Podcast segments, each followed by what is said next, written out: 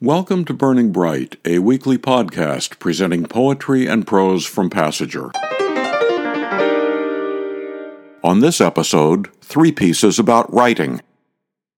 Joyce Greenberg Lott describes herself as, quote, an 83 year old woman with a walker. And she said, I remember running marathons and winning tennis tournaments. Here's her poem, Noreen. She had been my student, then my friend. She was dying of lung cancer. Decades ago, I visited her in the hospital. I'm writing a poem, she told me, lying in her bed. I felt proud. May I see it? I asked. Noreen was beautiful, especially her hands, white marble that moved. My poem's in the air, she said, tracing it with her hands. All our poems are in the air. I know that now. Sometimes I try to write mine down. Joyce Greenberg Lott's poem Noreen from Passager, issue 71. Martha Strom said she wrote this next poem at three in the morning. She said, I have heard that writers in the 18th century used to take a kind of anti siesta during the wee hours. I often pray and meditate and sometimes write poetry then. Here's her poem, Zombie. I eat like an orangutan, I walk like a zombie, and I have coffee with myself. But inside these jangling nerves hides an incomparable calmness. When people are strange, I am under the spell. Weirdness is the ticket. Today's curse is grace. The lamps are lit. Today I discovered the secrets of the sedentary. I kind of like a day spent under a black moon.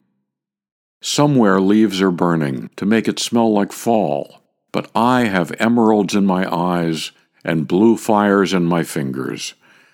They cradle a pen whose cries are sweet as those of a solitary stranger who roams without illusions in my mind. I have heard it said, No one can rob a poet of her pleasures. Martha Strom's poem Zombie from Passager, issue 61. She said that when a friend read the first line, I eat like an orangutan, she said, You eat like a what? And Martha replied, I eat a plant based diet. I forage for food in the produce section at Trader Joe's. Vince Granata was Henry Morgenthau's driver and assistant during the last couple years of Henry's life. Here's an excerpt from Vince's recollections of that time.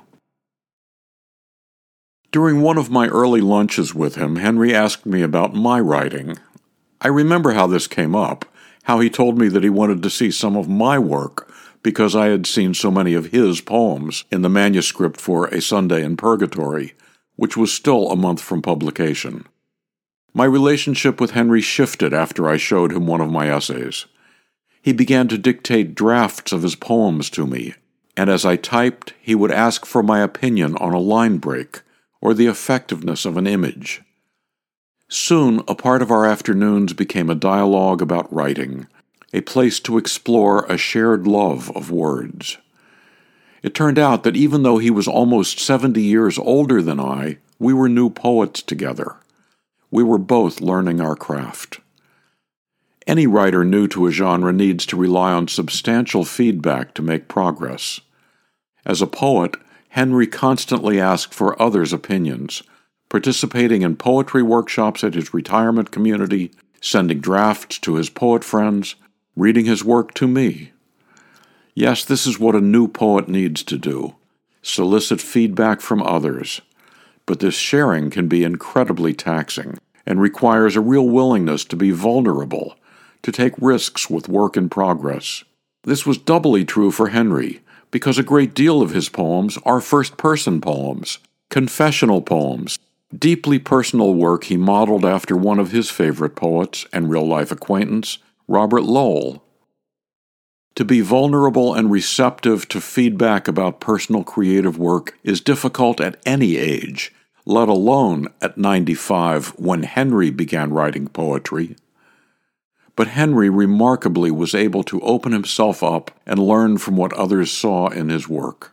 Somehow, as he entered the second century of his life, he remained mentally flexible, receptive, malleable.